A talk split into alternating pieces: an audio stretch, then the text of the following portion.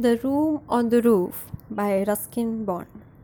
A simple story made into such a touching and sad book.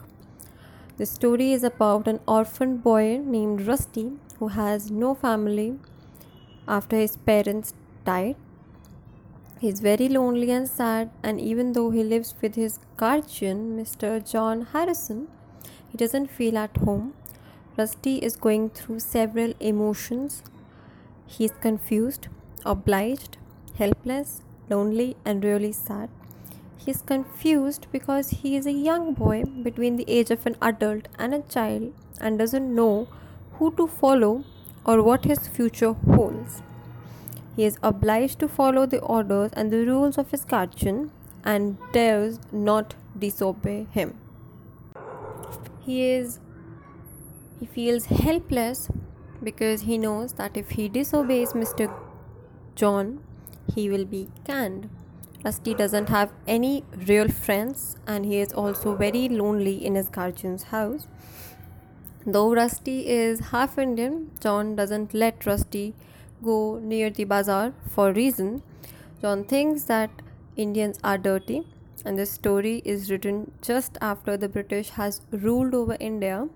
So he must have felt more superior. The guardian must have felt more superior. And one day when rusty just decides to get out and have some fresh air he have his first experience in the bazaar. He sees how his world is so different from the world of bazaar the real india the India which have just got freedom from the British rule. The story is really amazing to read.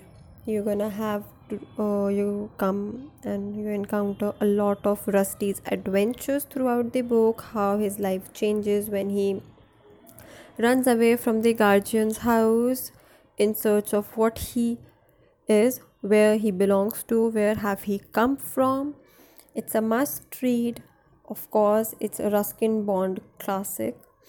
You won't feel bored at all while reading the book.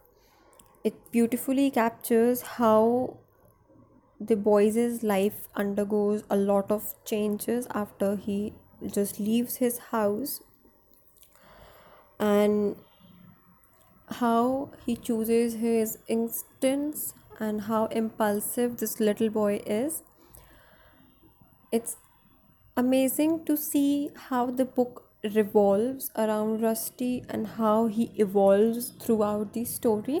So, this is all for The Room on the Roof by Ruskin Bond. Thank you.